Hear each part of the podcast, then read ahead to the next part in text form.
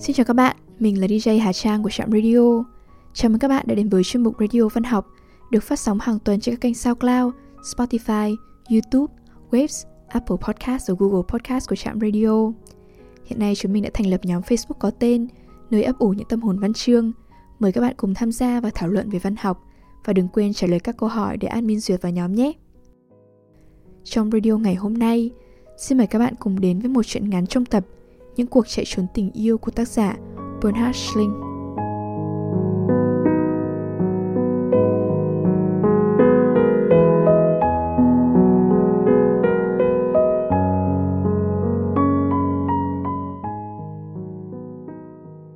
Những hạt đậu đường một Khi Thomas nhận thấy cuộc cách mạng không xảy ra, anh nhớ rằng trước năm 1968 mình từng theo học ngành kiến trúc. Anh đi học trở lại và tốt nghiệp đại học. Anh tập trung vào chuyên ngành dựng lợp mái, thăm dò khảo sát mái nhà, tư vấn thiết kế, xin giấy phép bản vẽ xây dựng và giám sát thi công. Nhà có mái lợp đang làm mốt và Thomas ăn nên làm ra với nghề. Sau vài năm anh đã có nhiều dự án và công trình thi công mái nhà hơn sức giải quyết. Nhưng chúng làm anh chán ngán Tất cả chỉ xoay quanh mỗi mái nhà thôi sao? Một ngày nọ, anh bắt gặp thông báo về cuộc thi thiết kế một cây cầu bắc qua sông Spree. Từ lúc còn nhỏ anh đã ấn tượng với những cây cầu. Cây cầu cổ Rastat với những cột trụ hình dáng như mũi tên dày, vươn lên đầy phẩm hạnh từ lớp bùn lầy dưới sông. Cầu sắt ở Cologne, vòng cung nối tiếp vòng cung, kiêu hãnh cõng trên mình những chuyến tàu hỏa chạy qua sông Rhine vẻ nhẹ nhàng uyển chuyển của cầu cổng vàng bắc qua eo biển. Từ trên đó nhìn xuống tàu bè nào trông cũng thật nhỏ bé. Anh đọc đi đọc lại cuốn sách về những cây cầu mà anh nhận hôm được xác nhận dự thi và để nó trên kệ sách ở văn phòng. Anh phát thảo một cây cầu với vẻ mỏng manh mà khách bộ hành chỉ dám bước dè dặt, còn tài xế thì phải tự động lái xe chậm lại và cẩn trọng hơn. Bởi anh cho rằng người ta không tự nhiên đang ở bên này sông lại sang ngay được phía bờ bên kia – vì thế những ai sử dụng cây cầu không nên xem đó là lẽ đương nhiên anh đoạt giải nhì trước sự ngạc nhiên của tất cả mọi người và chính bản thân anh ngoài ra anh còn được đề nghị tham gia vào cuộc thi thiết kế một cây cầu bắc qua sông Weiser. Không buông bỏ công việc kinh doanh mái lợp, vẽ phác thảo cầu trên sông Weiser, tiếp tục tham gia các dự án thiết kế khác. Tất cả trở nên quá tải đối với anh. Anh chọn Utah, Dạo đó còn là sinh viên thực tập ở châu Anh và vừa có bằng tốt nghiệp đại học, làm người cộng sự. Cô thiết kế các mái lợp còn anh thiết kế những cây cầu. Họ cưới nhau khi cô mang thai đứa con với anh. Đồng thời, họ dọn đến ngôi nhà lợp mái đẹp nhất mà văn phòng kiến trúc của họ đã từng thiết kế. Người chủ đầu tư bị bệnh và buộc phải rút lui khỏi dự án. Hàng hiên ngôi nhà nhìn hướng ra sông Spree và công viên vườn thú đến tận tòa nhà quốc hội và cổng Brandenburg. Họ ngắm mặt trời lặn ở hướng Tây từ khu vườn trên sân thượng. Rồi những cây cầu cũng không làm anh thỏa mãn nữa. Thành công, doanh số, công ty và gia đình tăng trưởng. Thế nhưng anh cứ thấy thiếu thiếu cái gì đó. Thoạt nhiên anh không rõ đó là gì. Anh đã nghĩ mình cần nhiều thách thức hơn trong nghề nghiệp và làm việc cật lực hơn. Nhưng anh lại càng không thỏa mãn hơn. Chỉ trong kỳ nghỉ hè ở Ý, khi anh không phát thảo thiết kế cầu như thường lệ, thay vào đó vẽ những cây cầu mà anh thấy thích. Anh chợt nhận ra cái mình thiếu thốn là hội họa. Anh đã vẽ thời còn là học sinh và sinh viên, cho đến lúc anh nghĩ rằng vẽ thiết kế kiến trúc sẽ lấp đầy niềm vui thú này của anh. Anh cũng đã thấy vui trong một quãng thời gian dài. Nhưng rồi anh thấy thiếu vắng hội họa, mà bản thân lại không biết điều đó. Thế giới bỗng chợt trở lại ổn thỏa. Do kiến trúc không còn là tất cả với anh nữa anh có thể tác nghiệp phiêu hơn, nghệ sĩ hơn. Và bởi đã chứng tỏ được mình là kiến trúc sư qua những thành công gặt hái được, anh không còn phải lo chứng tỏ mình là một họa sĩ thành công. Anh không bận tâm đến mốt và xu hướng thời thượng, mà vẽ những gì mình muốn thấy ở bức tranh, những cây cầu, sông nước, phụ nữ và những ánh nhìn từ khung cửa sổ. Hai anh làm quen với nữ chủ nhân gallery ở Hamburg, người giới thiệu tranh của anh ra công chúng một cách tình cờ. Họ ngồi cạnh nhau trên máy bay từ Leipzig đi Hamburg. Cô trở về nhà từ chi nhánh. còn anh từ công trình xây dựng này đến công trình khác. Anh kể cho cô về những bức tranh của mình. Vài tuần lễ sau anh mang theo mấy bức đến chỗ cô. Anh cũng vẽ thêm bức này bức kia từ cảm hứng mà cô khơi gợi. Rồi một ngày nọ, anh ngạc nhiên và vui sướng thấy cô trưng bày những bức tranh của mình. Cô đã nại cớ nhờ anh tới Hamburg để tư vấn việc xây sửa lại phòng tranh. Nhưng khi anh đến nơi, anh thấy tranh của mình treo ở khắp các gian phòng và mọi thứ cũng đã được sắp xếp cho buổi khai mạc triển lãm. Anh tới nơi lúc 4 giờ, những vị khách đầu tiên đến khoảng 5 giờ và những bức tranh đầu tiên được bán lúc 8 giờ.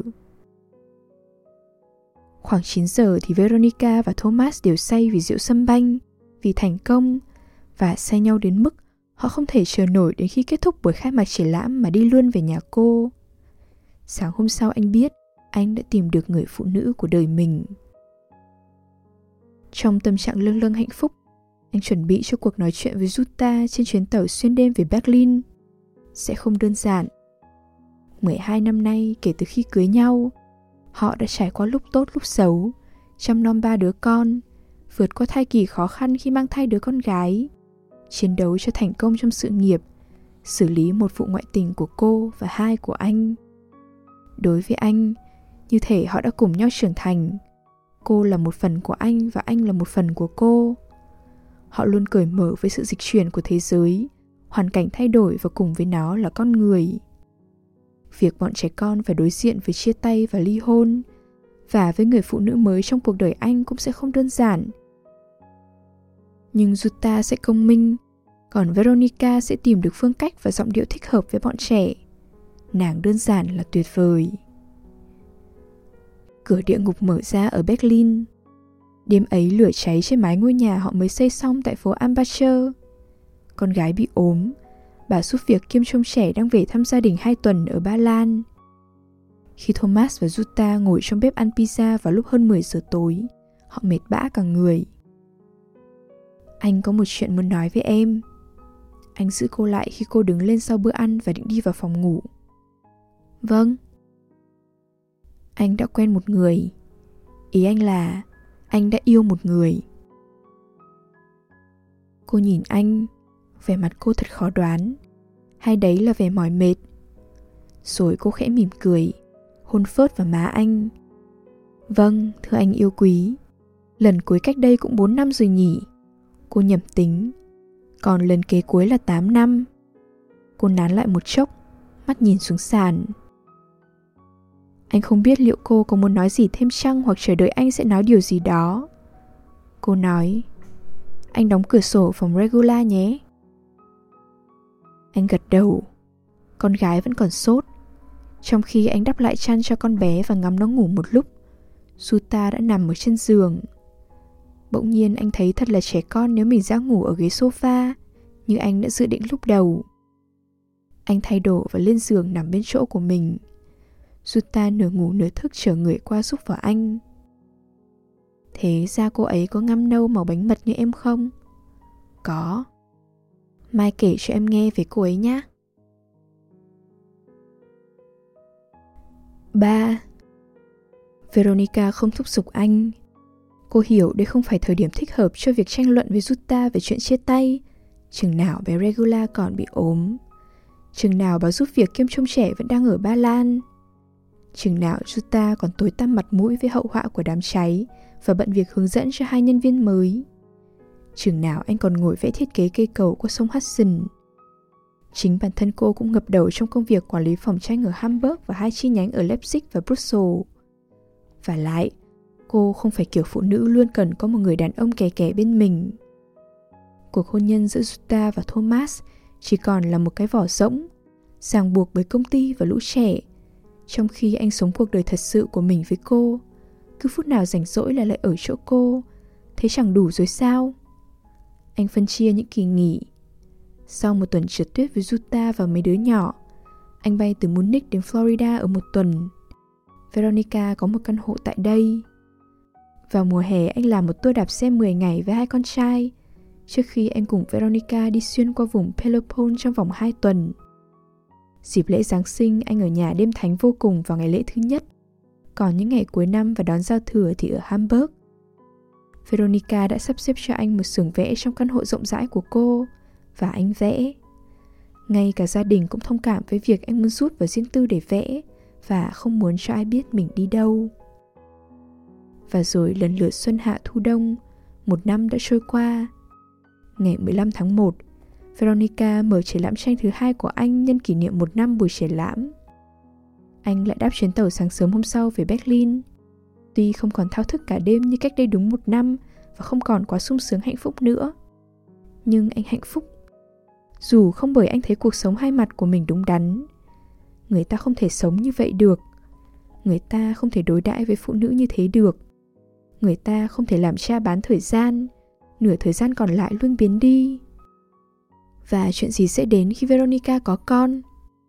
Cô không nói so với anh, nhưng anh để ý thấy cô không dùng thuốc tránh thai nữa. Anh đã dự định sẽ nói chuyện dứt khoát với Juta. Nhưng ở nhà tất cả vẫn như mọi khi và chẳng có lý do gì để bây giờ, đúng lúc này, lại nói về chia tay và ly dị. Khi họ ngồi vào cái bàn tròn để ăn tối, anh biết rằng mình sẽ không muốn đánh mất gia đình. Hai đứa con trai, hơi nghịch ngợm nhưng vẫn là các cậu thiếu niên đáng yêu, cương trực và luôn sẵn sàng giúp đỡ. Con gái là thiên thần tóc vàng của anh. Và Jutta, chân thành, độ lượng, làm việc hiệu quả và vẫn luôn hấp dẫn. Anh yêu cô. Tại sao anh lại phải từ bỏ họ?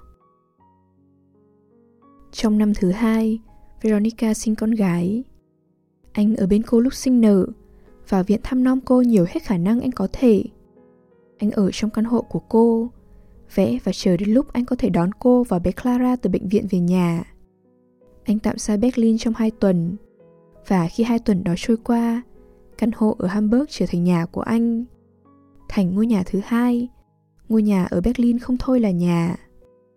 Tuy vậy không còn nữa cuộc sống ở đây mới là nhà, và ở đó thì chỉ là thời gian dành cho một phụ nữ khác. Mọi chuyện trở nên khó khăn hơn. Veronica cần anh, Cô nói với anh bằng giọng điệu cáu kỉnh và cố kiên nhẫn khiến anh muốn phát điên.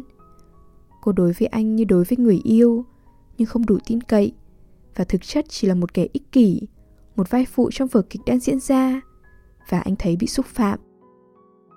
Em không biết phải thế nào nữa. Một ngày cô gào lên với anh. Em không thể nào chứng minh được với anh rằng ở với em thì nhẹ nhàng hơn, tuyệt hơn ở với vợ anh. Rồi cô khóc. Em biết, Thời gian này em thật khó chịu. Nhưng em đã không thế nếu mà cuối cùng chúng ta được thực sự sống cùng nhau. Em chưa bao giờ thúc ép anh, Nhưng giờ thì em phải làm vậy. Vì bản thân em và vì con gái của chúng ta. Bây giờ khi nó còn bé, Nó đặc biệt cần đến anh. Còn các con anh ở Berlin thì đã lớn. Ở nhà Berlin thì Jutta thúc ép. Họ chưa bao giờ thôi ngủ với nhau. Và trong những tháng trước và sau khi Clara ra đời Thomas trở lại nồng nhiệt như ngày xưa. Khi họ nằm bên nhau mệt nhoài và thỏa mãn, Jutta khai triển dự án New York. Anh không muốn chính mình xây cây cầu bắc qua sông Hudson sao? Một lần trong đời trực tiếp chỉ đạo thi công một cây cầu. Cả nhà họ có nên cùng chuyển đến ở New York khoảng 2-3 năm trong thời gian xây cầu. Bọn trẻ con sẽ học một trường ở đó. Chuyển đến một trong những căn hộ đẹp gần công viên mà họ đã nhìn thấy trong lần du lịch trước. Juta đưa ra tất cả những điều này không đòi hỏi, nhưng anh biết cô đã chịu đựng quá đủ tình trạng hiện tại và đang buộc anh phải có một kết thúc. Anh căng thẳng vì nhận thức được điều đó. Đến mùa thu thì mọi sự trở nên quá mức với anh. Anh đi mấy ngày với một người bạn học cùng phổ thông và đại học ở Vosges. Cây lá đủ gam màu, nắng vẫn còn ấm áp, đất tỏa mùi nồng ẩm sau những tuần lễ mưa vừa qua lối đi bộ men theo đường biên giới cũ giữa Đức và Pháp băng qua những ngọn núi. Buổi chiều tối, họ thường tìm một lữ quán hoặc vào làng ở dưới thung lũng để nghỉ lại. Đêm thứ hai họ gặp trong quán trọ hai cô gái đến từ Đức, một người là sinh viên lịch sử nghệ thuật và một người học nha khoa. Buổi tối thứ ba họ tình cờ gặp lại nhau. Họ thoải mái vui vẻ cùng nhau và cuối cùng anh đi với cô sinh viên nha khoa về phòng của các cô, trong khi bạn anh về phòng cùng cô gái học lịch sử nghệ thuật. Helga là cô gái tóc vàng giản dị, không có thứ tao nhã, tinh tế sắc sảo và năng lượng mà Jutta và Veronica sở hữu. Thân hình cô ngổn ngộn, cô biết cách đón nhận khoái lạc cũng như ban tặng nó, một cách đầy nữ tính và khêu gợi, khiến anh quên đi mọi căng thẳng lo âu và những vấn đề của mình. Hôm sau bốn người họ cùng đi dạo. Ngày kế tiếp nữa, hai cô gái phải quay về nhà ở Castle. Lúc ấy mới biết ra là các cô sẽ đến Berlin để học học kỳ mùa đông. Helga cho anh địa chỉ của cô. Anh sẽ ghé qua chứ? Anh gật đầu. Vào tháng 11, tất cả trở nên quá sức đối với anh và anh thấy mình không thể nào chịu đựng được nữa. Không thể nghe nổi những lời đề nghị của Jutta và những lời trách cứ của Veronica. Ở Hamburg, mùi con nít ngọt ngọt trở nên lợm cổ. Ở Berlin, hai cậu con trai đang tuổi trai trai gây ồn ào. Quá nhiều việc ở văn phòng và quá ít thời gian ở xưởng vẽ. Khi cảm thấy quá bức bối, không chịu nổi cả chính mình, anh gọi cho Helga. Lúc anh ở chỗ cô và cô nghe được anh gọi hai cuộc điện thoại, nói hai lần rằng anh đang có việc gấp phải đi Leipzig. Cô cười cười hỏi anh, anh có hai vợ à?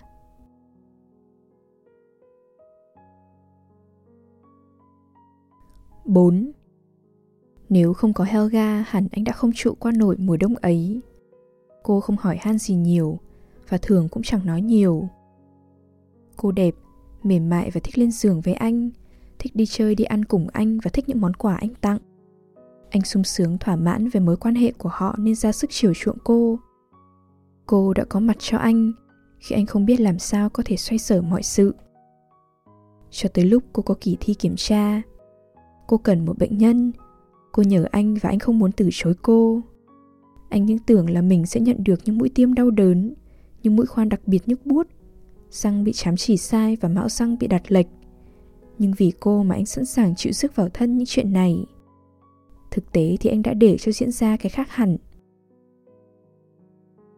Chẳng có sự cố gì không hề đau đớn hay nhức buốt lên đến tận óc. Ngược lại mỗi một bước mà helga tiến hành được giám sát trước tiên bởi bác sĩ phụ tá và sau đó là bác sĩ trưởng nếu ông này nghi ngờ hoặc nếu như đó là bước quan trọng hay phức tạp không vấp pháp ở đâu cả Việc chờ đợi bác sĩ phụ tá và bác sĩ trưởng cũng không có gì khó chịu. Helga và một nữ sinh viên khác, hai người họ sẽ thay phiên làm phụ tá cho nhau, tàn gẫu và đùa vui với anh. Khi Helga nghiêng người về phía anh, cô cố tình áp bộ ngực sát vào mặt anh. Nhưng mọi thứ kéo dài như vô tận. Anh mất hàng giờ, hàng buổi ở phòng khám nha khoa. Khi anh được hẹn lúc 9 giờ, anh phải bỏ tất cả các lịch hẹn buổi trưa và nếu như anh đến lúc 2 giờ chiều, 5 giờ anh vẫn ngồi ở đấy và không làm được việc gì từ họp hành, ra công trường đến việc văn phòng.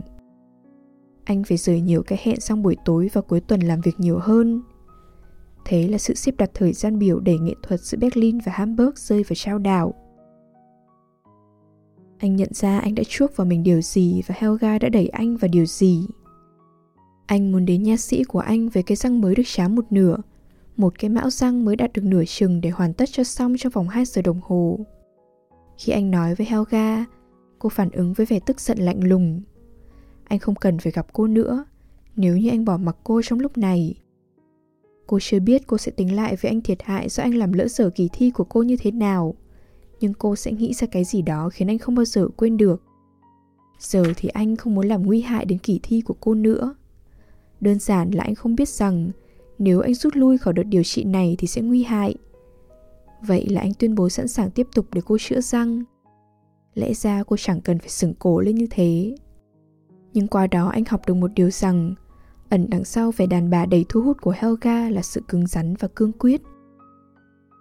Sau khi cô xuất sắc đậu kỳ thi tốt nghiệp, cô phát ra dự án mở một phòng khám nha khoa tư nhân cùng anh. Họ sẽ khởi sự trong thời gian cô làm bác sĩ trợ lý liệu anh có muốn tham gia cùng chăng? Anh sẽ làm với cô phần thiết kế và xây dựng như một kiến trúc sư.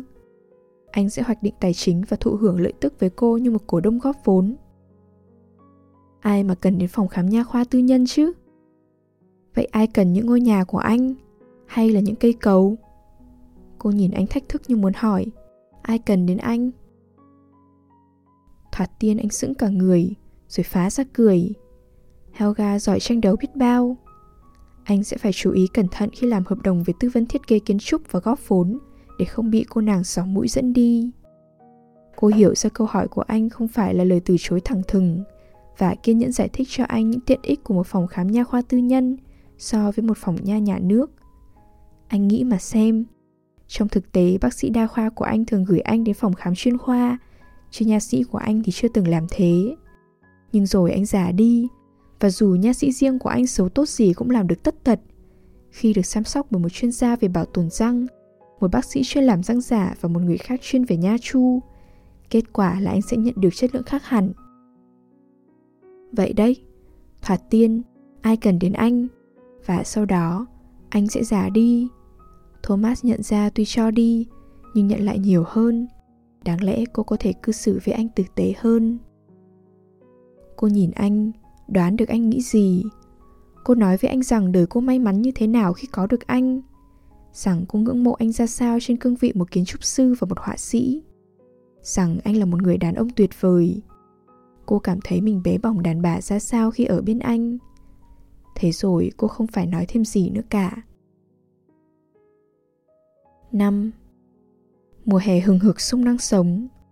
Thành phố thọc những cần cầu lên bầu trời đào hố sâu xuống đất và tạo ra những tòa nhà. Thời tiết tỏa năng lượng do vô số cơn rông. Ban ngày nóng nực, những đám mây kéo đến buổi trưa, chiều muộn trời đầy mây, gió nổi lên và sấm chớp đi đùng, rồi những giọt mưa nặng hạt đầu tiên rơi xuống. Trận mưa kéo dài khoảng 20 phút, nửa giờ hoặc 45 phút. Sau đó thành phố ám mùi mưa và bụi, tĩnh lặng cho đến khi người ta lại ra đường vào buổi tối sau khi đã bị gió mưa buộc phải ru rú ở trong nhà. Trời lại sáng lên trong khoảng thời gian ngắn ngủi, một tia nắng muộn, một hoàng hôn rỡ ràng nhô ra từ mây sông xám sẫm và màn đêm. Thomas cảm thấy tràn trề sinh lực, người nhẹ như lông hồng. Anh đạt được mọi thứ dễ dàng, từ việc thiết kế cây cầu qua sông Hudson, vẽ một loạt tranh, triển khai dự án mở phòng khám nha khoa tư nhân, đến công việc trôi chảy ở văn phòng. Anh lập kế hoạch với Juta về việc chuyển đến New York chừng 2 đến 3 năm, với Veronica về cuộc sống chung sau khi ly hôn với Juta, và với Helga về cái mà cô gọi là điều hành và hưởng thụ thành quả của họ. Anh tận hưởng cảm giác cân não của một nghệ sĩ siết tung hứng, người lần lượt lấy thêm nhiều chiếc vòng, và lần nào cũng may mắn thành công. Thế còn nỗi sợ hãi của một người làm siếc thì sao? Nó có tăng lên cùng với mỗi chiếc vòng thêm vào. Liệu anh có biết rằng Trò chơi này không thể tiếp tục mãi hoài, sẽ nhầm lẫn, sẽ bị phát giác và phải rời cuộc chơi. Anh không biết điều đó ư? Có phải anh cứ mặc kệ muốn ra sao thì ra? Trong mùa hè nhẹ nhõm này, Thomas thấy trò chơi cũng sẽ kết thúc nhẹ nhàng. Từng chiếc vòng một sẽ được cẩn thận gỡ ra để qua một bên. Sẽ thân mật nói với Helga rằng chuyện đã qua. Giờ anh mong được là bạn của cô và hỗ trợ cô như một người bạn nhưng thầm lặng góp vốn và cùng nhau xây dựng phòng khám thì không. Sẽ bình tĩnh nói chuyện với Veronica, chuyện gì sẽ xảy ra nếu như đặt dấu chấm hết. Khoản cấp dưỡng, mối liên lạc của anh với Clara, việc cô đại diện cho xưởng tranh của anh. Cô thông thạo đàm phán vì cô là doanh nhân, và cô quan tâm đến những bức tranh đắt khách cũng nhiều như anh muốn duy trì mối liên hệ của anh với con gái. Sẽ giải thích cho Juta rằng khoảng thời gian 15 năm thế là đủ rồi. Họ vẫn sống với nhau vì bọn trẻ và tiếp tục làm cộng sự của nhau ở công ty. Nhưng cô nên buông những phần còn lại. Có gì khó khăn trong chuyện tháo gỡ những chiếc vòng khỏi cuộc chơi cơ chứ? Ít ra thì là một hay hai cái vòng. Sinh nhật lần thứ 49 của anh là vào trong tháng 8. Cả ba người đàn bà ai cũng muốn ăn mừng với anh. Anh đã quen với việc thoát khỏi hai người trong số đó, vì anh muốn ở với người thứ ba cũng dễ dàng y như thế là việc cùng lúc thoát khỏi cả ba người anh trải qua ngày ấy một mình, cảm giác như một lần trốn học anh đến một cái hồ nằm ở ngay rìa thành phố, bơi lội, nằm sưởi nắng, uống rượu vang đỏ, ngủ và bơi thêm một vòng nữa. Chiều tối anh đến một quán ăn có hàng hiên ở phía bên kia hồ. Anh gọi đồ ăn, uống rượu vang đỏ và ngắm nhìn trời đêm. Anh hài lòng với bản thân và với cả thế giới. Có phải do rượu vang đỏ, Do cả ngày hôm nay tươi đẹp từ sáng đến tối, Do thành công của anh trong sự nghiệp và may mắn của anh với đàn bà? Anh còn khoảng thời gian một năm nữa, Cho đến lúc 50 tuổi chẵn tròn để ngồi lại tính sổ. Nhưng những khoản chi thu trong cuốn sổ của cuộc đời anh từ giờ tới lúc ấy sẽ không khác đi mấy. 30 năm trước anh đã bắt đầu cuộc giải cứu thế giới. Bởi trên mặt đất này đúng ra là có đủ bánh mì, cá hoa hồng, cây sim sắc đẹp, khoái lạc và những hạt đậu đường cho tất cả mọi người. Những hạt đậu đường của Hanh dạo trước đã đặc biệt tác động đến anh, nhiều hơn xã hội cộng sản của Mark, cả khi anh không mường tượng được trong chúng như thế nào, ăn ngon ra sao và khác với những loại đậu bình thường ở chỗ nào. Cơ mà anh cũng không có hình dung về việc xã hội cộng sản trông như thế nào, hay hướng ra sao và khác với một xã hội bình thường ở chỗ nào. Những hạt đậu đường ư? Đúng vậy, ai cũng có đậu đường, một khi vỏ của chúng nứt ra. Anh có nên lại một lần nữa tham gia chính trường không nhỉ? Có nên gắn bó với đảng xanh, đảng của những người bạn anh thời trước? Hay là đảng xã hội dân chủ Đức của những người bạn mới quen? Họ dù anh tích cực hoạt động chính trị. Một thủ đô Berlin thống nhất Đông Tây về mặt hành chính cũng cần cùng nhau lớn mạnh ở khía cạnh chính trị và kiến trúc. Cái này không thể phát triển thiếu cái kia và cả hai đều không thể thiếu những người đàn ông như anh. Những người đàn ông, anh thì muốn gặp gỡ những phụ nữ trong chính trường. Một nữ chính trị gia đeo kính gọng vàng thắt cả vạt. Khi nàng tháo kính ra và xõa mái tóc đỏ thả tràn xuống bờ vai, đôi mắt của nàng trông thật mơ màng quyến rũ. Anh cười thầm một mình. Giờ thì rõ là tại rượu vang đỏ. Nhưng có phải tại mỗi rượu vang đỏ phải chăng rượu ẩn chứa những điều thông thái và chỉ hé lộ cho người nào mở nút chai và uống? Sự thông thái của những hạt đậu đường. Người ta phải hạnh phúc với bản thân để có thể làm cho người khác hạnh phúc. Ta phải hành xử tốt cho mình trước đã mới có thể vui vẻ thoải mái dự phần trong việc làm cho người khác cảm thấy tốt đẹp. Và nếu như ta chỉ làm cho mỗi bản thân hạnh phúc, với mỗi mẩu nhỏ hạnh phúc, thế giới sẽ trở thành một nơi trốn hạnh phúc hơn dù cho đó là niềm hạnh phúc nhỏ nhoi của ta hay của người khác. Người ta chỉ không được phép gây ra điều gì đau khổ cho bất cứ ai. Anh chẳng làm ai đau khổ điều chi cả. Thomas ngồi nơi hàng hiên của quán đêm nay trời sáng trăng ôi thật dễ chịu làm sao khi ta có tất cả lý do để hài lòng với bản thân và với thế giới này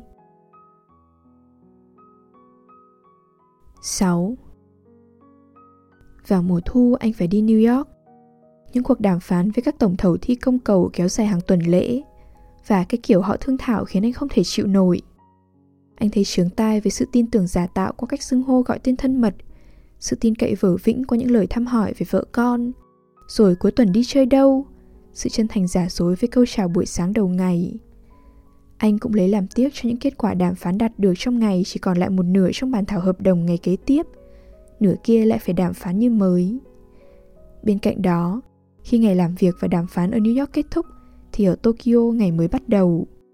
Và thế là người ta phải hội đàm qua điện thoại đường dài với đối tác ở Tokyo cho đến tận sáng sớm hôm sau. Một ngày nọ việc không tiến triển thêm được tí nào nữa. Có một vài vấn đề về chính trị với bang New Jersey mà chỉ thống đốc bang mới giải quyết được.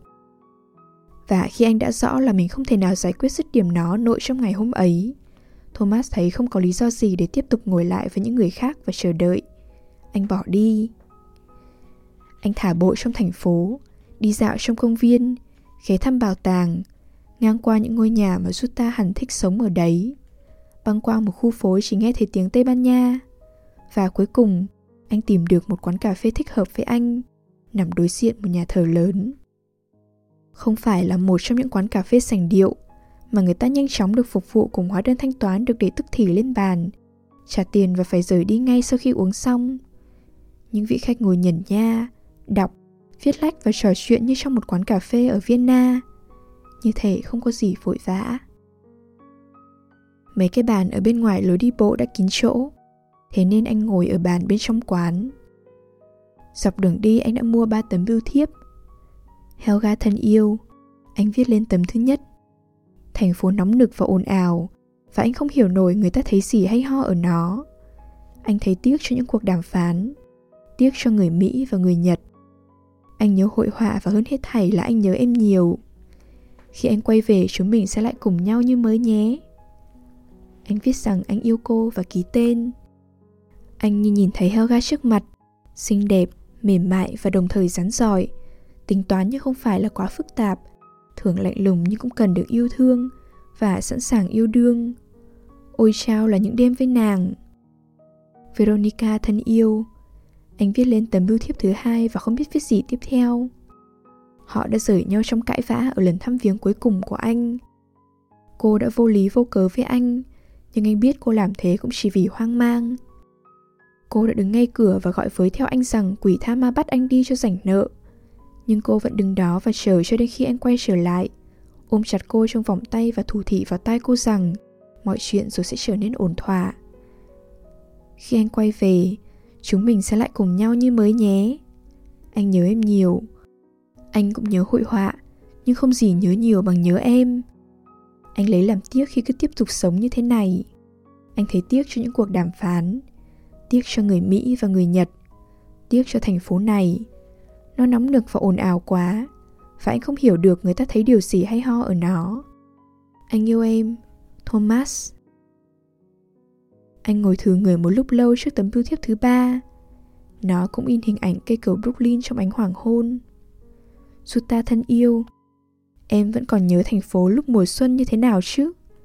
Giờ thì nó nóng nực, ồn ào và anh không thể hiểu được người ta thấy điều gì hay ho ở nó. Anh tiếc vô cùng cho người Mỹ, người Nhật và cho những cuộc đàm phán mà anh tiến hành với họ. Anh tiếc cho đời sống của anh và cho cái sự thể là hội họa không còn có chỗ ở trong nó nữa. Anh yêu em và nhớ em. Khi anh quay về, chúng mình sẽ lại cùng nhau như mới nhé. Anh biết rõ là nàng sẽ mỉm cười như thế nào khi đọc. Ngạc nhiên, hạnh phúc, hơi chút hổ nghi. Anh đã phải lòng nụ cười này 20 năm trước và nó vẫn còn mê hoặc anh. Anh dán tem lên mấy tấm bưu thiếp, vắt áo khoác vào lưng ghế và để tờ báo trên bàn, rồi đi sang thùng thư ở phía bên kia đường. Anh quay trở lại bàn và nhìn cảnh lăng xăng tất bật trên phố qua ô cửa sổ. Cửa sổ mở toang, anh thậm chí có thể gọi khách bộ hành và nói chuyện với họ. Giữa anh và họ chỉ cách nhau có vài mét. Chỉ vài bước chân anh đã là một người trong số khách bộ hành. Và ngược lại chỉ vài bước là họ vào trong quán cà phê, có thể ngồi ở một cái bàn như anh, có lẽ đối diện anh hoặc cạnh anh. Vừa có một người rẽ từ phố vào quán, đặt bánh nướng, cà phê và để lại tên ở quầy, rồi tìm được một cái bàn trống, bày sách vở, giấy bút ra và vẫy người phục vụ lại khi cô ta bưng cái khay có mấy món đồ ăn thức uống đã đặt và gọi tên Tom. Tom, anh ta tên giống anh. Anh lại nhìn ra phố, vì hè đông người, mọi người đang làm gì? Dĩ nhiên là anh thấy ngay đây có hai người ôm chặt lấy nhau, nhìn vào mắt nhau và hôn nhau thắm thiết. Đằng kia có một gia đình gồm bố, mẹ và một đứa con tay sách đầy túi sau khi đi mua sắm về. Người đàn ông mặc bộ đồ đen tồi tàn cứ lọt vào tầm mắt bên trái của anh đang xin tiền. Có một đoàn khách du lịch đang đi thành hàng dài và một đoàn khác là học sinh. Một người đàn ông mặc bộ đồng phục màu nâu của hãng United Parcel Service đang giao hàng. Nhưng tại sao họ lại làm cái họ đang làm? Tại sao cô bé trông xinh xắn đáng yêu này lại ôm chặt anh chàng mặt đầy mụn trứng cá này? Tại sao cặp cha mẹ kia lại sinh ra cho đời một thằng nhóc cắm cẩu hỗn xược, nuôi dưỡng nó và mua sắm cho nó? Tại sao họ lại có mặt trong thế giới này? Người bố trông ra vẻ ta đây là một nhà khoa học quan trọng nhưng không thành đạt. Bà mẹ thì rõ rành rành là mới một đứa con mà đã quá sức. Còn người ăn xin kia trông mong gì? Làm sao anh ta có thể kỳ vọng một cái gì đó? Và tại sao một ai đó bất kỳ lại cần quan tâm đến? ai sẽ thấy thiếu vắng những vị khách du lịch vui vẻ vô tư kia nếu bỗng dưng họ bị mặt đất nuốt chửng mất. Cả đám học sinh kia nữa, giả dụ như bây giờ chúng ngã xuống, cha mẹ chúng ư? Chẳng phải như nhau cả sao? Nếu như ngày hôm nay cha mẹ chúng thiếu vắng chúng, còn mai kia thì thiếu vắng cháu chắt của họ. Bi kịch là chết sớm chăng? Thomas cho rằng việc người ta không còn tiếp tục được sống trên đời vì yếu mệnh cũng không bi thảm hơn chết già hoặc là chết trước khi chào đời. Người giao hàng của hãng United Parcel Service bị vấp ngã với gói hàng trên vỉa hè. Tại sao anh ta phải chửi toáng lên? Nếu như cái chết là tồi tệ, anh ta nên vui vì mình còn sống và giả như cái chết là đẹp đẽ, thì hiện tại và cả khoảnh khắc bị ngã đối với anh ta cũng chẳng là gì so với sự vĩnh hằng của cái chết. Một cặp đẹp đôi với dáng vóc thon thả mạnh mẽ và khuôn mặt thông minh tươi tắn vừa đi ngang qua. Nàng không nắm tay một gã mặt đầy mụn và chàng không cặp kè với một cô nàng xinh đẹp nhưng ngốc nghếch. Nhưng cũng chả khá khẩm gì hơn. Không phải là sự tất bật và vô nghĩa hiển hiện rõ. Thomas nhìn ra chúng. ngay cả khi không dễ thấy chúng rõ ràng. Anh thấy chúng ở khắp nơi. Anh tự hỏi, liệu mình có xả súng bắn vào những khách bộ hành kia không nếu như anh có vũ khí trong tay? Kiểu như hai cậu con trai anh nã đạn vào đối thủ trong trò chơi game vi tính. Anh có thể gặp rắc rối, mà anh thì không muốn có tí rắc rối nào. Nhưng nhìn qua ô cửa sổ thì những khách bộ hành cũng không gần gũi hơn, thật hơn, sống động hơn những hình nhân trong màn hình vi tính. Họ là người như anh, nhưng điều đó cũng chẳng làm anh gần gũi với họ hơn. 7. Sau này khi nghĩ lại thì cú rơi của anh bắt đầu đúng vào ngày đó và ở chỗ đó. Từ lúc ấy trở đi, anh là một kẻ ngã ngựa, như trong bức tranh của Max Beckman mà anh đã nhìn thấy ở căn hộ của vị chủ tịch tập đoàn xây dựng. Anh ngã lộn ngửa, hoàn toàn bất lực, dù có thân thể cơ bắp gân guốc và đôi tay khỏe khoắn giang ra như thể sắp bơi. Anh té ngã ngay chính giữa những ngôi nhà đang bốc cháy, những ngôi nhà cháy của anh mà anh đã xây dựng hoặc sống ở đó. Anh té ngã giữa những con chim nhạo báng anh, những thiên thần đã có thể cứu vớt anh nhưng không ra tay.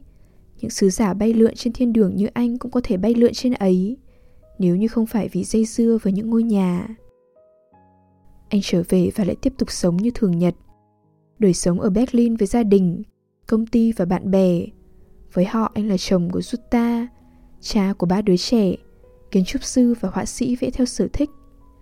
Anh đã gắn kết với họ và gia đình họ từ nhiều năm nay, đi nghỉ mát cùng nhau, đi qua những cuộc khủng hoảng hôn nhân và chia sẻ mối lo lắng về con cái.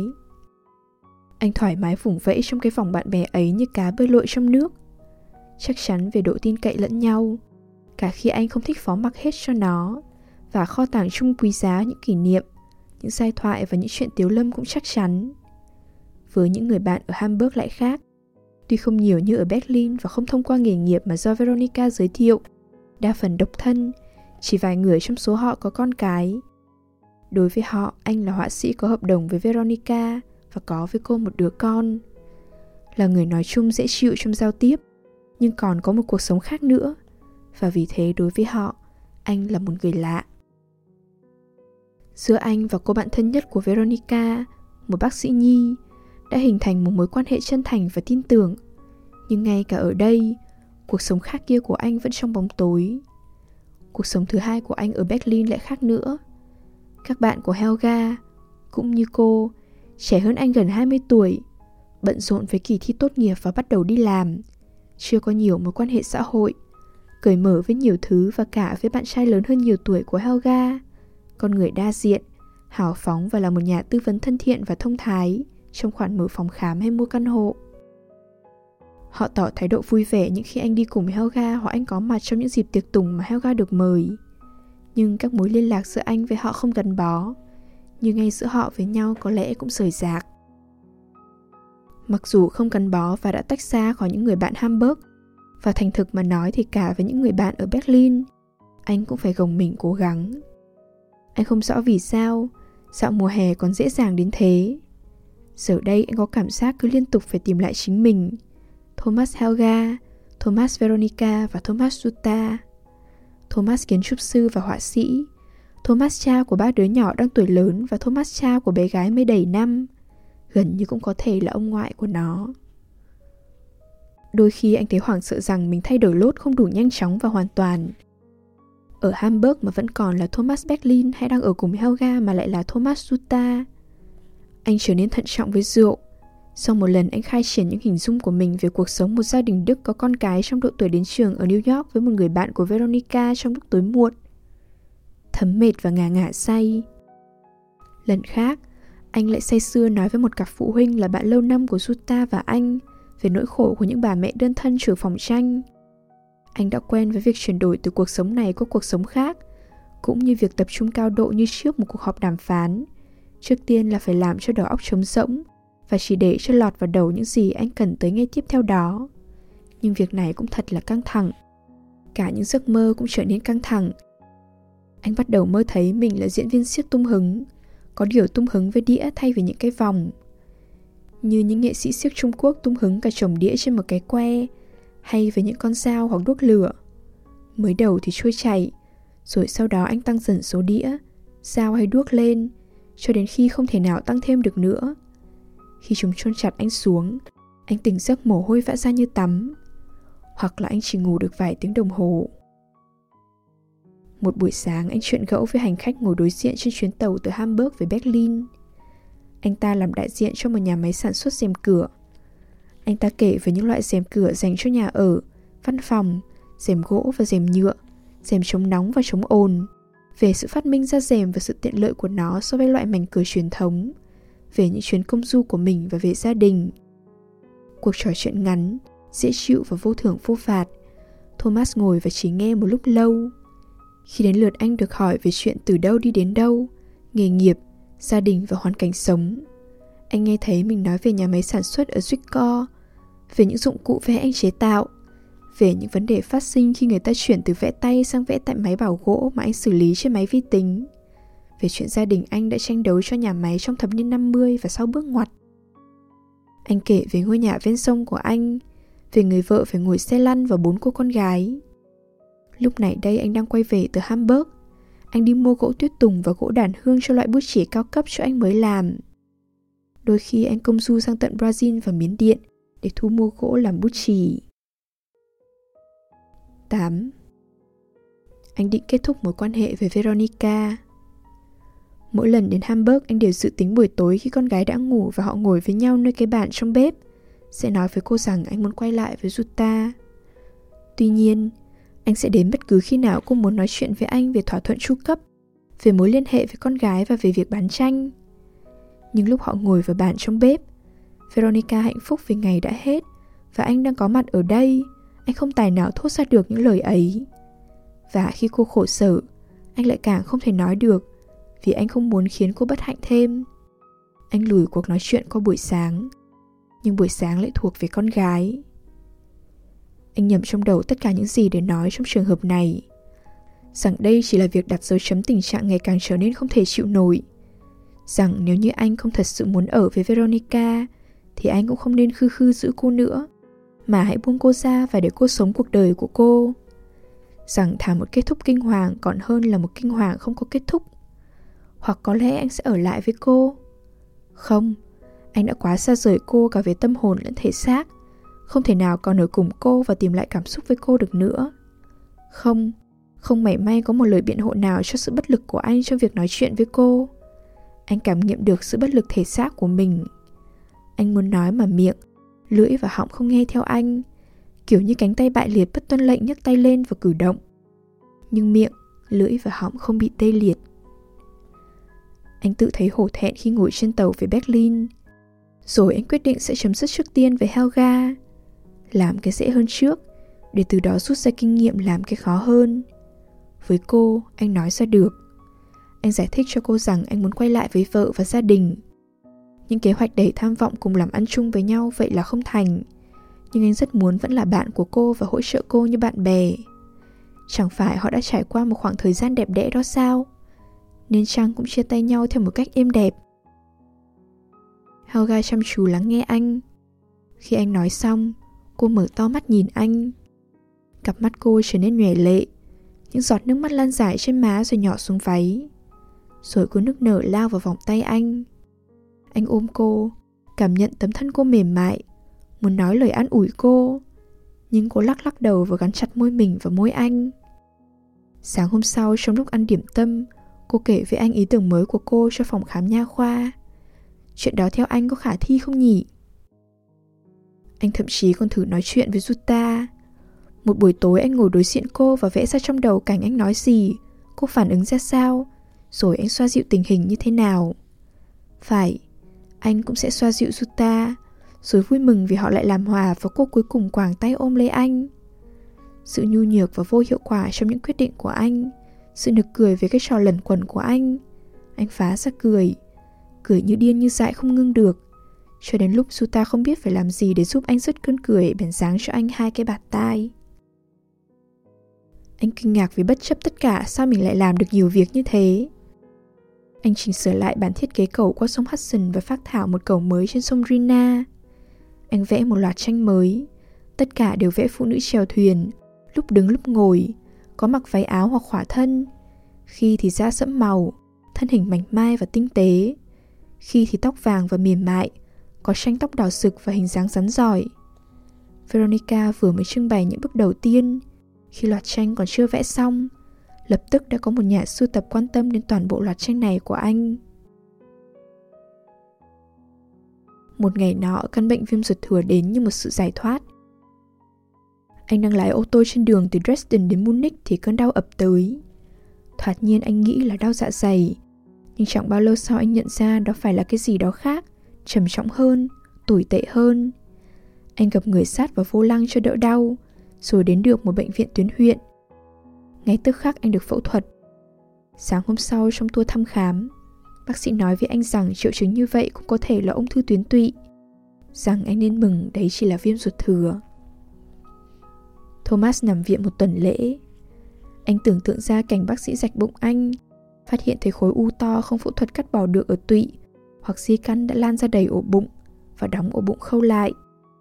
Anh sẽ chỉ còn sống được vài ba tuần hoặc dăm tháng nữa. Anh sẽ chẳng chịu trách nhiệm gì nữa cả, không nợ nần bất cứ ai, được chăm chút trân trọng từ từng người một, thậm chí có lẽ được nể phục vì tâm thế của anh trước bệnh tật. Anh sẽ từ biệt Helga, Veronica và Jutta mà không bị họ trách móc chút nào, hoặc bản thân anh phải tự trách cứ gì đó. Anh sẽ vẽ một bức tranh, bức cuối cùng và sâu sắc nhất của anh. Anh sẽ dành thời gian với các con mình, thật đẹp đẽ và gần gũi, để những ký ức còn đọng lại thật lâu sau khi anh chết sẽ soi sáng cuộc đời lũ trẻ. Anh sẽ viết một cuốn sách về những cây cầu, một di sản lý thuyết cho ngành kiến trúc.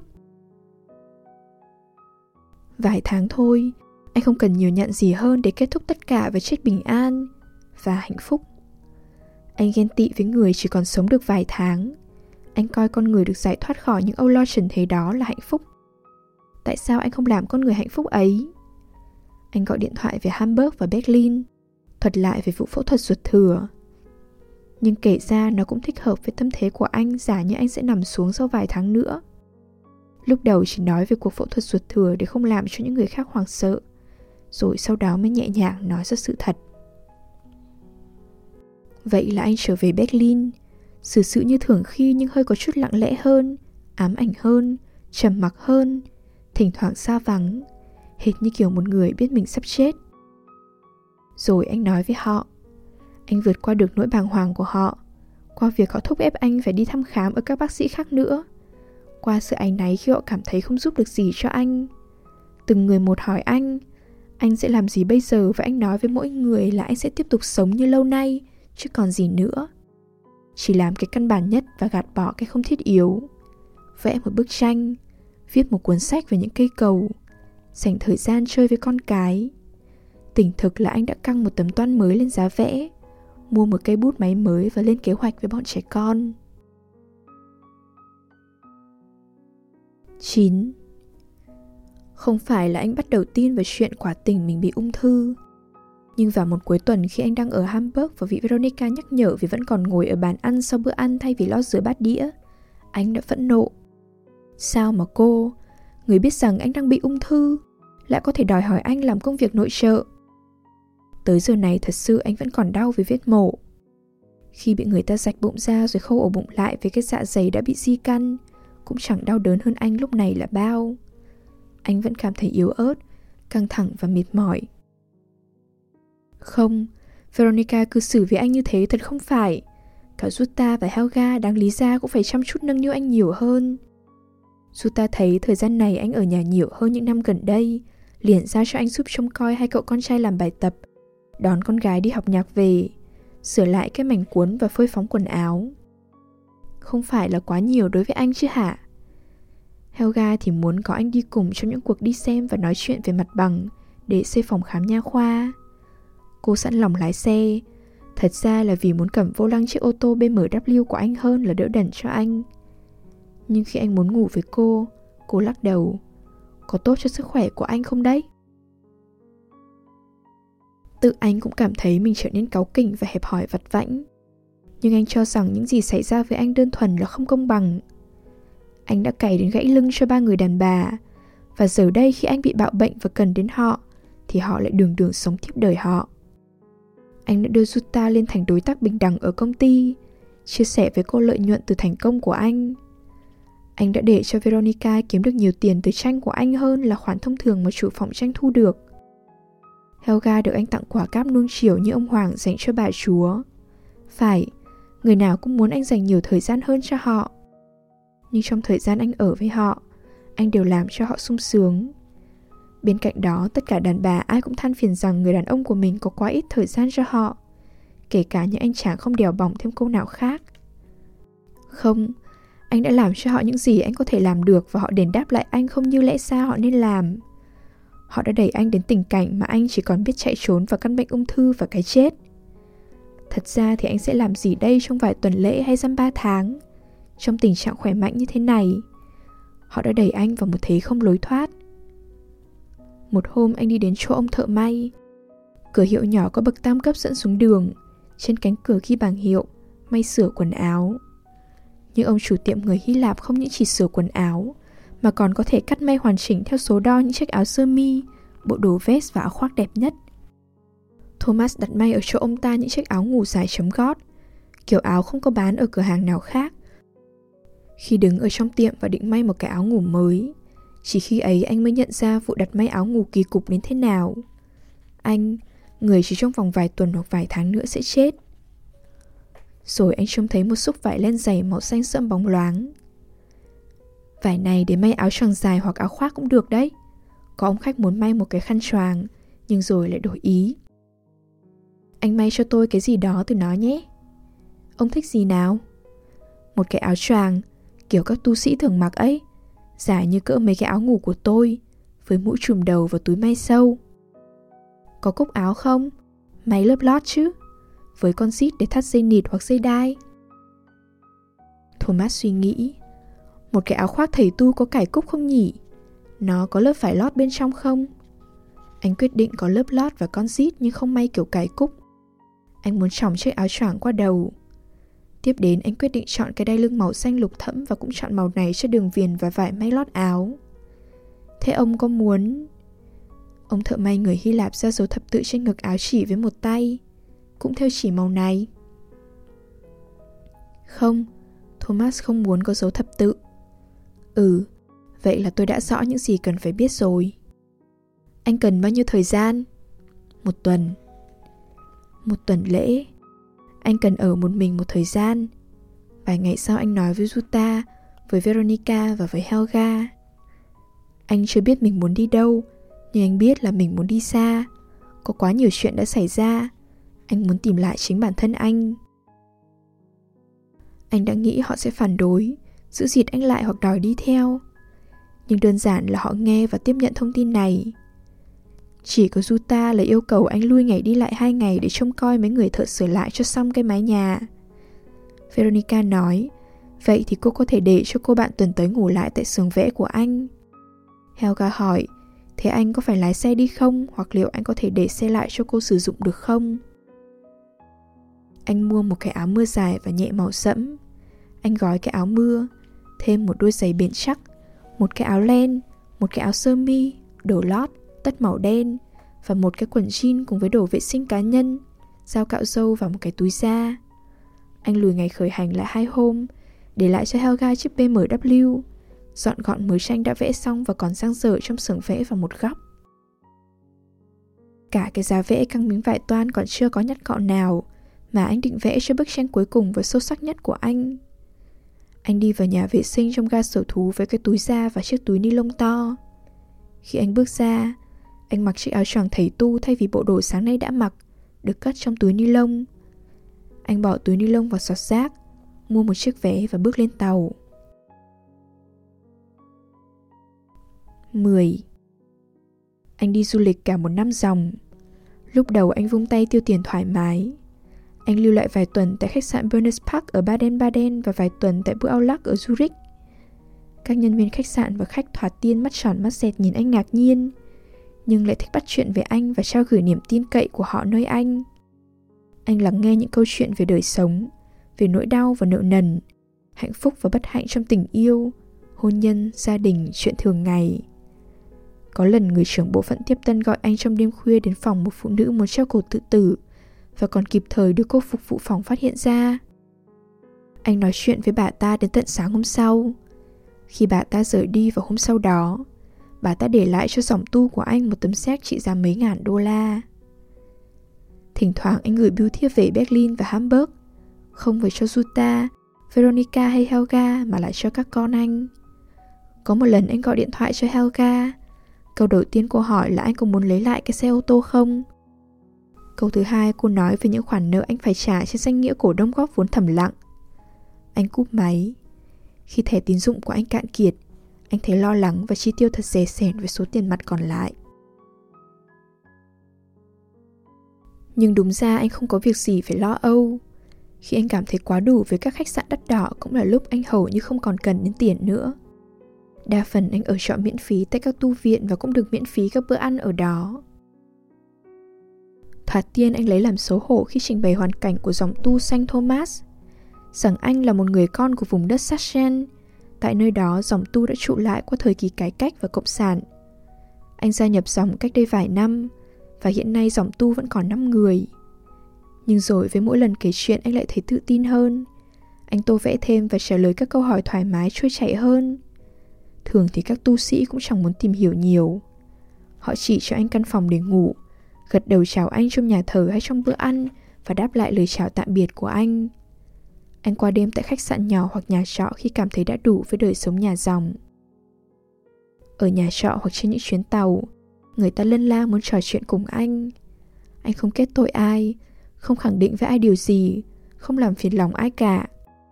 Anh lắng nghe và khi được hỏi đến, anh ném quả bóng trở lại. Tôi nên làm sao đây? Anh muốn làm gì? Tôi không biết. Tại sao anh lại không biết?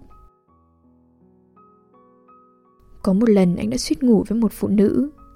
Mỗi khi cần giặt áo choàng, anh sẽ đến tiệm giặt là vào buổi chiều, dặn họ cho anh lấy áo vào buổi tối. Anh xin được ngồi ở một góc nhỏ của tiệm, chờ cho đến lúc lấy áo. Một ngày nọ, tại một thành phố nhỏ thuộc vùng Trung Du Hunsrück, mãi đến tối muộn cái áo choàng mới được giặt hấp xong, người đàn bà đóng cửa tiệm và kéo rèm xuống. Rồi nàng đi đến chỗ anh, xốc cái váy lên một chút, ngồi trên đùi anh và vòng tay ôm đầu anh ghi vào ngực. Con gà bé bỏng của tôi. Nàng nói với giọng buồn bã và thương cảm, bởi bộ dạng của anh làm cho nàng nhớ đến một con gà dù. Trong cái áo thun trắng rộng rinh, chiếc quần jean cũng rộng thùng thình do anh đã gầy đi và mái tóc tự cắt ngắn nhăm nhở.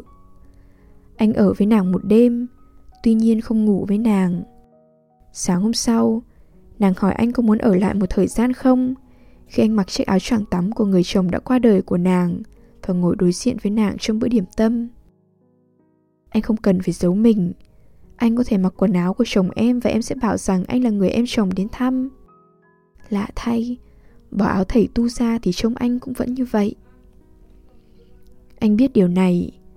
Ngay lúc mới bắt đầu chuyến đi, anh đã ngồi hàng tiếng đồng hồ trên tàu hỏa đối diện với chủ một công ty xây dựng ở Leipzig mà anh từng hay làm việc cùng. Người này cứ chằm chằm nhìn anh, tuy nhiên đã không nhận ra. Nhưng anh không muốn ở lại.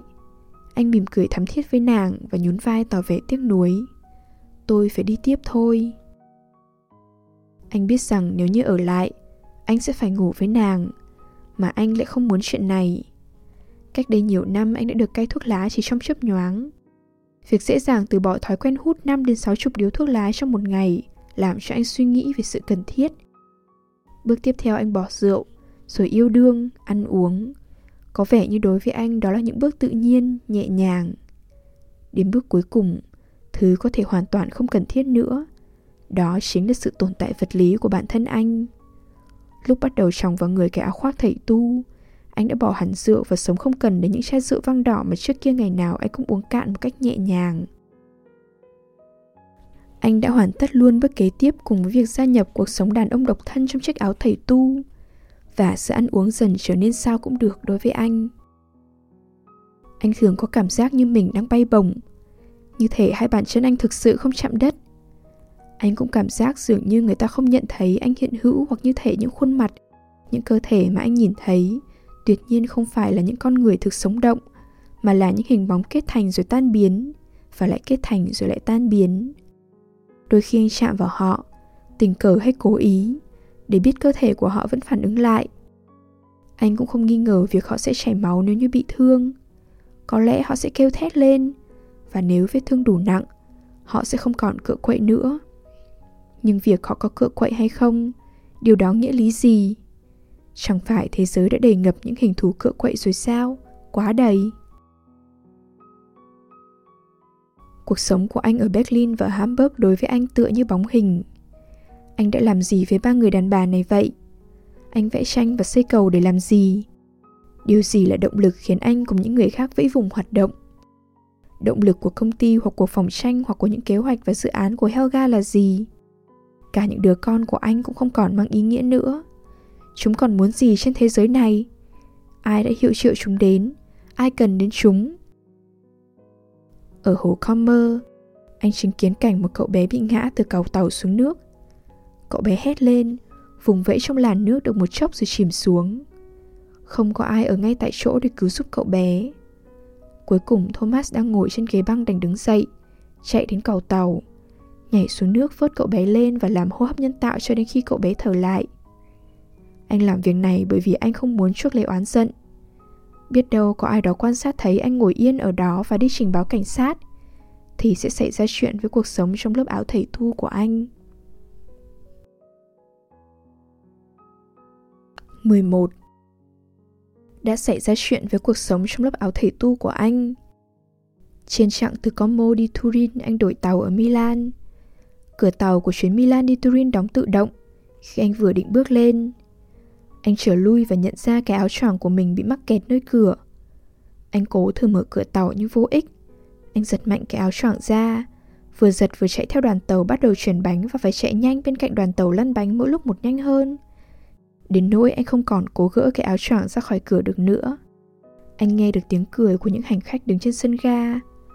Họ không hiểu tình thế nguy cấp của anh và thấy mắc cười ông thầy tu hâm. Khi anh không thể nào chạy kịp với đoàn tàu, anh liều lĩnh ném người ngược lại hướng tàu chạy và hy vọng cái áo choàng sẽ sách toạc ra. Nhưng chất vải len dày rất chắc và đoàn tàu cuốn anh theo, lôi sành sạch dọc theo chiều dài của sân ga rồi trên những viên đá răm cạnh đường dây. Tình cảnh đó kéo dài cho đến khi một hành khách tựa người vào cửa sổ tàu, nhận thấy vẻ kinh hoàng trên gương mặt các hành khách ở sân ga và hiểu ra được cơ sự, kéo phanh khẩn cấp. Khi đoàn tàu suốt cuộc dừng lại, Thomas chỉ còn là một đống thịt máu me be bét. Người ta chở anh đến bệnh viện. Lúc anh tỉnh lại sau nhiều ngày, bác sĩ nói với anh rằng cuộc sống của anh đã bị tổn thương nặng và anh sẽ bị liệt từ ngực trở xuống. Anh đã muốn đi tới Turin chỉ để xem liệu có còn xe ngựa kéo và những con ngựa còm cõi mà có lần Nietzsche điên rồ đã từng ôm. Ở phòng cấp cứu, tất cả các bệnh nhân đều như nhau. Khi Thomas được chuyển sang phòng điều trị bình thường, anh nằm ở trong một gian phòng lớn với sáu chục giường. Gian phòng này được xây dựng trong những năm 20 như phòng cấp cứu, khi có thảm họa cho những người thuộc tầng lớp bần hàn nhất. Gian phòng ồn ào cả khi đêm khuya. Những binh lính thật ra đã khỏe mạnh, nhưng giả bộ ốm vì họ thích ở bệnh viện hơn là ở doanh trại. Nhậu nhẹt hội hè và thỉnh thoảng còn lôi gái vào qua đêm. Ban ngày thì nóng nực và ám mùi thức ăn, thuốc khử trùng, thuốc tẩy và chất bài tiết. Giường của Thomas nặng mùi. Anh không kiểm soát được cơ quan bài tiết của mình. Những nữ tu làm việc tại bệnh viện cố gắng đảm nhận việc chăm sóc vị tu sĩ ngơ ngơ, nhưng họ lại không biết tiếng Đức còn anh không biết tiếng Ý. Một hôm, một nữ tu mang đến cho anh cuốn kinh thánh bằng tiếng Đức. Anh kinh ngạc thấy cuộc đời hiển hiện ngồn ngộn trong cuốn sách đó đến như thế nào. Nhưng cũng chính vì thế mà anh không thích đọc. Vết thương của anh lành dần. Sau ba tuần lễ, anh không tài nào chịu nổi tiếng ồn ào và mùi hôi hám ở đây được nữa. Chẳng phải cuộc đời trước khi bị tai nạn đối với anh đã chỉ còn là ảo tượng và không còn nghĩa lý gì sao? Chả phải là nó đã biến khuất đi đâu đó, và cả anh cũng thế. Giờ đây nó cùng anh, rất thật và cảm nhận được rõ rệt. Cuộc sống của một người què quặt trong một nơi trốn xú uế. Chỉ có sự bay bổng mà anh đã biết đến trước tai nạn là vẫn thực. Anh đã cảm thấy tựa hồi chân mình không còn chạm đất. Và bây giờ cũng vậy. Anh quả thực không còn chạm đất với đôi chân được nữa. Bốn tuần sau anh được đón đi mà không có báo trước. Một ngày nọ những người đàn ông đến giường của anh, cùng với một chiếc cáng, đặt anh nằm lên và khiêng đi. Đi đâu thế? Chúng tôi đưa anh đến một bệnh viện phục hồi chức năng ở gần Berlin. Ai cử các anh vậy? Nếu anh không biết thì làm sao chúng tôi biết được? Sếp chẳng nói gì với bọn tôi cả. Nhưng nếu như anh không muốn đi thì chúng tôi sẽ để anh lại đây. Cái cáng dừng lại. Anh có muốn đi hay không nào? Họ đứng ở ngay cửa căn phòng mà anh đã nằm gần 4 tuần qua. Không, anh không muốn ở lại đây, dù có phải đi đâu chăng nữa. 12. Anh trải qua 2 tháng ở bệnh viện phục hồi chức năng. Anh học cách xoay sở với một nửa thân người bị liệt, với các chức năng bài tiết của cơ thể, với những đau nhức khi nằm ngồi, tập luyện với các loại máy hỗ trợ, với xe lăn. Anh dành nhiều thời gian ở trong nước, đầu tiên trong bể bơi và sau đó ở cái hồ nằm cạnh bệnh viện. Anh tiến bộ trong khi học đến mức anh đã nghĩ mình đủ nghị lực và kỷ luật để lại có thể chinh phục mọi thứ. Dưới nước với phao, trên bờ với xe lăn, lấy lại sự nhanh nhẹn và linh hoạt của cơ thể tàn phế với sức mạnh đôi tay của anh. Nhưng khi anh bị đến lần thứ ba viết loét do bệnh liệt, những người ngồi xe lăn thường bị bệnh lý này, bất chấp những học hỏi, ý chí và kỷ luật của anh, thì anh biết rằng sẽ không bao giờ còn có thể trông cậy vào thân thể của chính mình được nữa. Anh được biết người bác sĩ và là bạn lâu năm của anh đã lo liệu cho việc đưa anh từ Milan đến bệnh viện phục hồi chức năng. Quỹ bảo hiểm y tế của anh đã chi trả cho chi phí này cũng như thanh toán cho khoảng thời gian nằm tại bệnh viện. Anh gọi điện thoại đến ngân hàng của mình lúc cần tiền để mua quần áo, sách, đĩa nhạc CD và một dàn máy nghe đĩa CD. Tài khoản của anh đã được thanh lý. Nhưng rồi anh được chuyển vào tài khoản mấy ngàn mark. Sinh nhật lần thứ 51 của anh rơi vào tuần lễ thứ 6 nằm trong bệnh viện. Buổi sáng anh nhận được một bó hoa có 51 bông hồng vàng. Trong bó hoa có đính một cái thiệp chúc mừng của TTT, một công ty quản lý khai thác tài sản và thương hiệu mà anh chưa từng nghe tên. Buổi chiều người bác sĩ bạn anh đến thăm. Trông cậu khá đấy, hồng hào hơn, khỏe mạnh hơn và rắn chắc hơn lần trước tớ gặp. Cũng là một năm rưỡi rồi ấy nhỉ? Hay là từ buổi triển lãm của cậu hồi mùa xuân? Kiểu gì thì cũng tốt là cậu sắp được về nhà rồi. Tớ chẳng có tí khái niệm nào về chuyện cuộc sống của mình sẽ tiếp diễn như thế nào. Tớ còn chưa gọi điện thoại cho Juta, tớ sẽ phải làm việc này. Chắc hẳn tớ nhận được lương hưu với mất sức lao động, được trợ cấp một căn nhà thông qua Sở Lao động và Thương binh Xã hội. Cậu có nghĩ là tớ sẽ nhận được khoản này không? Khoản đó là trợ cấp cho người lao động, và nếu cậu trong diện được hưởng, thì Juta đã lo liệu xong xuôi rồi. Cô ấy lo liệu cho mọi việc. Họ ngồi ở bờ hồ, Thomas trên xe lăn và bạn anh trên ghế băng. Thomas cảm thấy anh cần phải chú ý về những gì mình nói và hỏi. Nhưng anh tò mò. Anh cẩn trọng nói. Có nhiều cái tôi muốn được biết rõ quá. Đương nhiên rồi. Tớ cho là cậu đã khôn ngoan khi để lại cho Juta tất cả và cậu không phải lo lắng bất cứ chuyện gì. Đời sống thường nhật sẽ sớm sộc đến và cực kỳ khó khăn. Người bạn choàng tay qua Thomas. Tớ cũng ấn tượng việc cậu muốn gặp Juta trước tiên khi cậu phục hồi lại. Bao giờ thì đến lúc ấy? Cứ cho tròn 2 tháng đi. Tớ đã nói chuyện với các bác sĩ. Họ nghĩ là cậu sẽ còn khá hơn và sẽ tốt nếu họ còn theo dõi tim cậu một thời gian nữa. Người bạn để lại một gói đồ của Juta. Thomas mở ra và thấy cuốn catalog cuộc triển lãm của anh hồi mùa xuân. Vậy là nó đã thực sự diễn ra tại Berlin, do phòng tranh của Veronica ở Hamburg tổ chức. Tác phẩm của anh, Veronica đã lượm lặt những bản vẽ phác thảo, bản nháp đầu, ký họa của anh và dán những bác giá táo bạo. Thomas cũng tìm thấy một cuốn brochure nhỏ, trong đó có nêu tên anh là tác giả của đề tài, suy nghĩ về việc xây dựng một cây cầu tuyệt diệu bắc qua một dòng sông tuyệt diệu.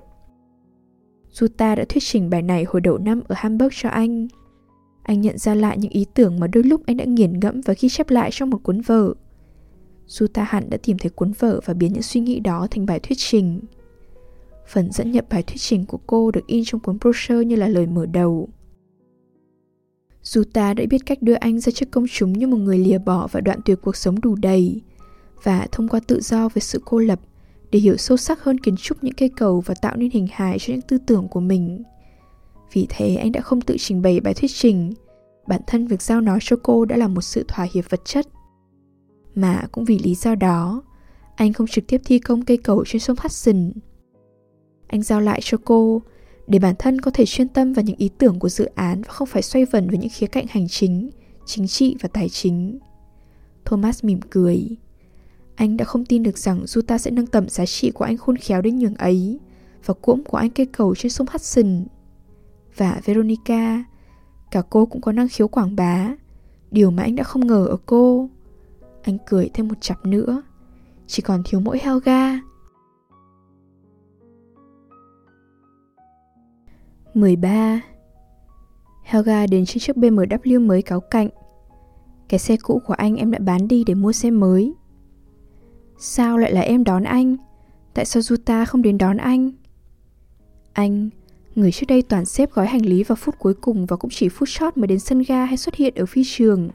Đã gói ghém đồ đạc xong từ trước bữa trưa và ngồi chờ Suta đến đón. Anh nóng lòng hồi hộp. Suta bận lắm lắm. Anh không muốn đi với em à?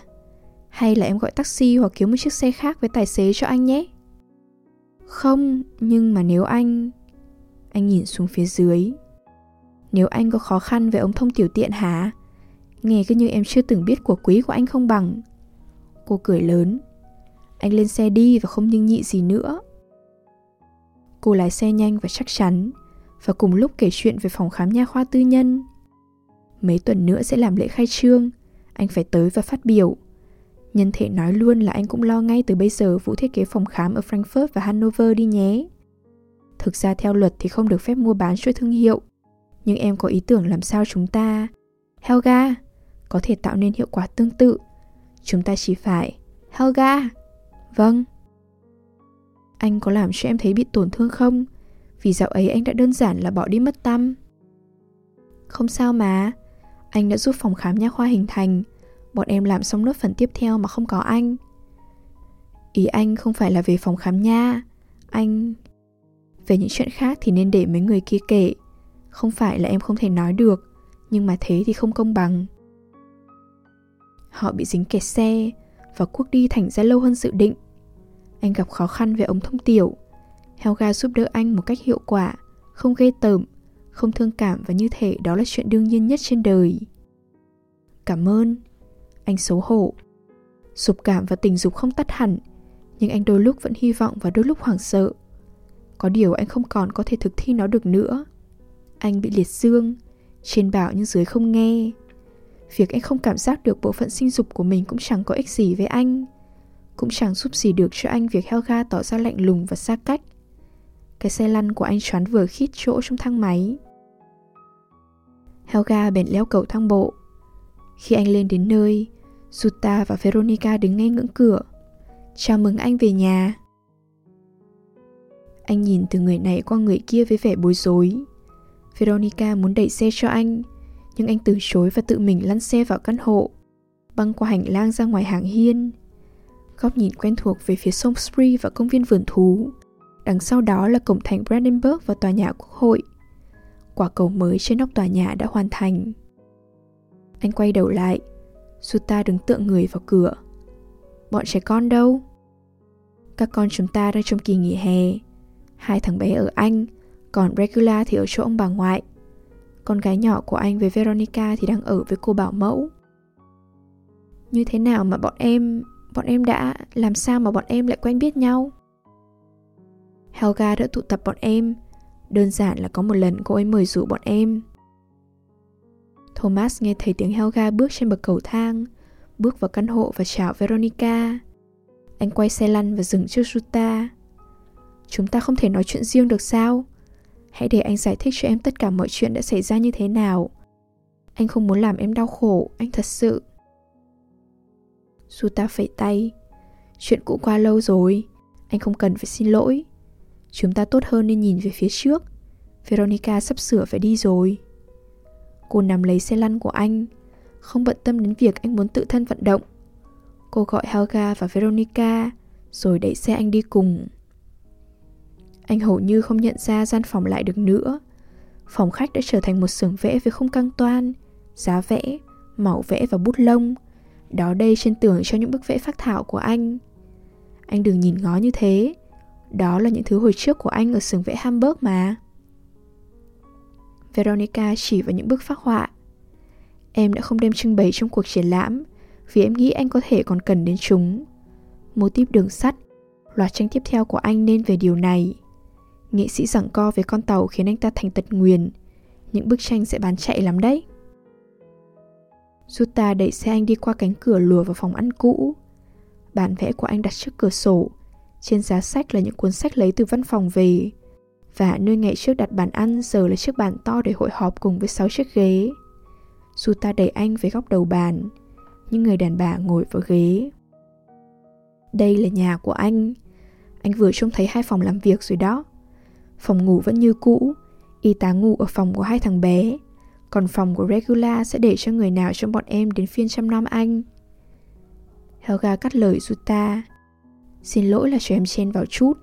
Nhưng Veronica sắp sửa phải đi và em cũng thế. Vụ nhà cửa anh ấy nghe sau cũng được. Vụ thiết kế gấp rút hơn. Chúng ta đã hứa với công ty anh là đến mùa thu sẽ xong và em đã hẹn Heiner ngày mai ở đây. Anh ta sẽ chỉ cho Thomas xem mình đã làm những gì hai nơi đã. Cô quay sang Thomas, chuẩn bị một vài thứ cho bạn thiết kế. Và sáng ngày kia phóng viên của tạp chí Vogue sẽ đến. Thế nên trên giá vẽ phải có sẵn cái gì đó. Nếu bây giờ chúng ta bắt đầu ngay với báo chí truyền thông, thì lúc khai mạc triển lãm vào mùa đông sẽ là một sự kiện lớn lao đấy. Helga nghĩ ngợi, rồi cô nhìn từ Jutta sang Veronica. Còn gì nữa không nhỉ? Nên có vài câu về cơ cấu tổ chức của toàn thể sự vụ này chăng? Helga gật đầu. Chị Veronica có lý đấy. Anh đã biết đến công ty quản lý khai thác tài sản và thương hiệu từ hôm nhận được bó hoa mừng sinh nhật. TTT nghĩa là ba Thomas. Anh chuyển giao quyền hạn liên quan đến công việc của anh cho bọn em, còn bọn em thì chăm nom anh. Quyền hạn của anh... Nói chính xác hơn thì là cái mà anh đã trao cho bọn em rồi. Khi bỗng dưng anh đơn giản là mất tâm mất tích, không bận tâm lo lắng gì về tụi nhỏ, về bọn em, công ty, xưởng vẽ hay phòng khám nha khoa, thì cuộc sống vẫn phải tiếp diễn. Mà không có chữ ký của anh thì không thể được. Anh đừng có căng thẳng như thế, không tốt cho sức khỏe đâu. Bọn em không tiêu pha từ thẻ tín dụng của anh, cũng không làm lụm bại tài khoản của anh. Bọn em không lạm dụng chữ ký của anh, mà là sử dụng nó khi cần thiết.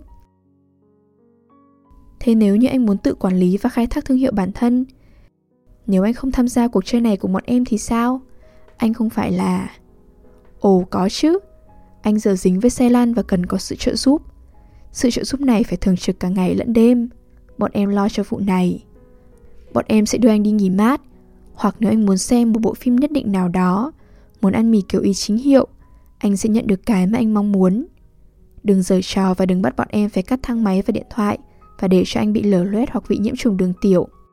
Ngoài ra, anh còn có được thanh danh của một kiến trúc sư, họa sĩ và người sáng lập một đế chế phòng khám nha khoa. Nếu anh không cùng tham gia, bọn em sẽ tìm một họa sĩ trẻ vẽ thay cho anh. Suta thiết kế những cây cầu và em lo công việc ở các phòng khám. Trong khi đó anh du rú ở đây, không thang máy không điện thoại, và bọn em sẽ lắp đặt lưới mắt cáo ở các cửa sổ. Nếu anh muốn làm điều ngu ngốc thì cứ việc. Đằng nào thì em cũng đã quá quen với bộ điệu của anh rồi. Tất cả bọn em đều quá quen. Bọn em đã cùng chơi cái vở này của anh một thời gian dài, du di cho những lần trốn tránh của anh, chịu đựng tâm trạng của anh, nghe những rác xến của anh và... Ê này Helga! Veronica cười lớn. Từ từ nào, anh ấy sẽ chơi cùng mà. Anh ấy chỉ làm màu thế thôi. Em đi đây. Helga đứng lên. Các chị có đi cùng không? Cô quay sang Thomas. Khoảng 6 giờ sẽ có người đến và ở lại đây đến sáng sớm mai. Những ngày sắp tới cũng vậy. Như thế thì tốt hơn cho đoạn khởi đầu. Helga và Veronica đi mà không chào tạm biệt. Zuta xoa đầu anh. Thomas à, anh đừng làm chuyện vớ vẩn đấy nhé. Rồi cô cũng đi mất. Anh lăn xe đi quanh nhà, có tất cả mọi thứ anh cần cho cuộc sống. Anh lăn xe ra khỏi căn hộ đến cầu thang và bấm nút gọi thang máy. Thang máy không lên. Anh lăn xe ra hàng hiên, thò đầu ra ngoài và gọi xin chào xuống bên dưới. Xin chào. Chẳng có ai nghe thấy tiếng anh gọi. Anh có thể bám tay vịn cầu thang trượt xuống dưới đất mà không cần đến xe lăn. Anh có thể ném đồ đạc ra đường, đến khi khách bộ hành trông thấy và chú ý. Anh có thể viết một cái biển xin cứu giúp và treo ở lan can. Anh ngồi lại ở hàng hiên, nghĩ về bài phát biểu mà anh sẽ phải nói tại lễ khánh thành phòng khám nha khoa. Anh nghĩ về những bức tranh mình có thể vẽ và về chuyện khách hàng người Anh muốn đặt thiết kế một cây cầu như thế nào. Qua sông Thames ư? Hay là qua sông thay? Anh nghĩ về những hạt đậu đường. Giờ thì anh có thời gian dành cho chính trị rồi. Trước tiên anh sẽ ra ứng cử hội đồng quận rồi sau đó là thành phố. Mà tại sao tiếp sau đó lại không là quốc hội luôn nhỉ? Biết đâu có khi hạn ngạch nghị sĩ quốc hội cho người tàn tật lại thắng thế hơn cả số dành cho phụ nữ ấy chứ. Và nếu như không có hạn ngạch dành cho người tàn tật, anh sẽ đứng ra đòi hỏi quyền lợi. Ai cũng có đậu đường. Rồi anh chẳng nghĩ ra được gì thêm. Anh nhìn về phía tòa nhà quốc hội. Bên trong quả cầu kính, dòng người bé xíu đang ngược xuôi lên xuống. Họ đi trên đôi chân khỏe mạnh, nhưng anh không ganh tị với họ. Anh cũng không tị nạnh với những khách bộ hành đang đi trên đường và dọc bờ sông bằng đôi chân khỏe mạnh. Mấy người đàn bà cần kiếm cho anh một hoặc hai con mèo. Hai con mèo con.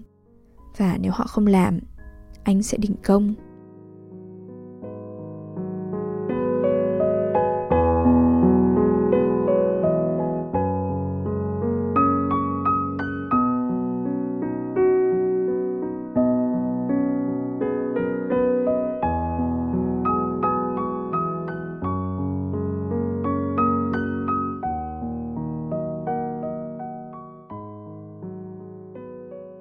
Đêm đã khuya, thời lượng của chương trình đến đây là kết thúc. Xin chân thành cảm ơn các bạn thính giả đã chú ý lắng nghe. Chúc các bạn một đêm ngon giấc.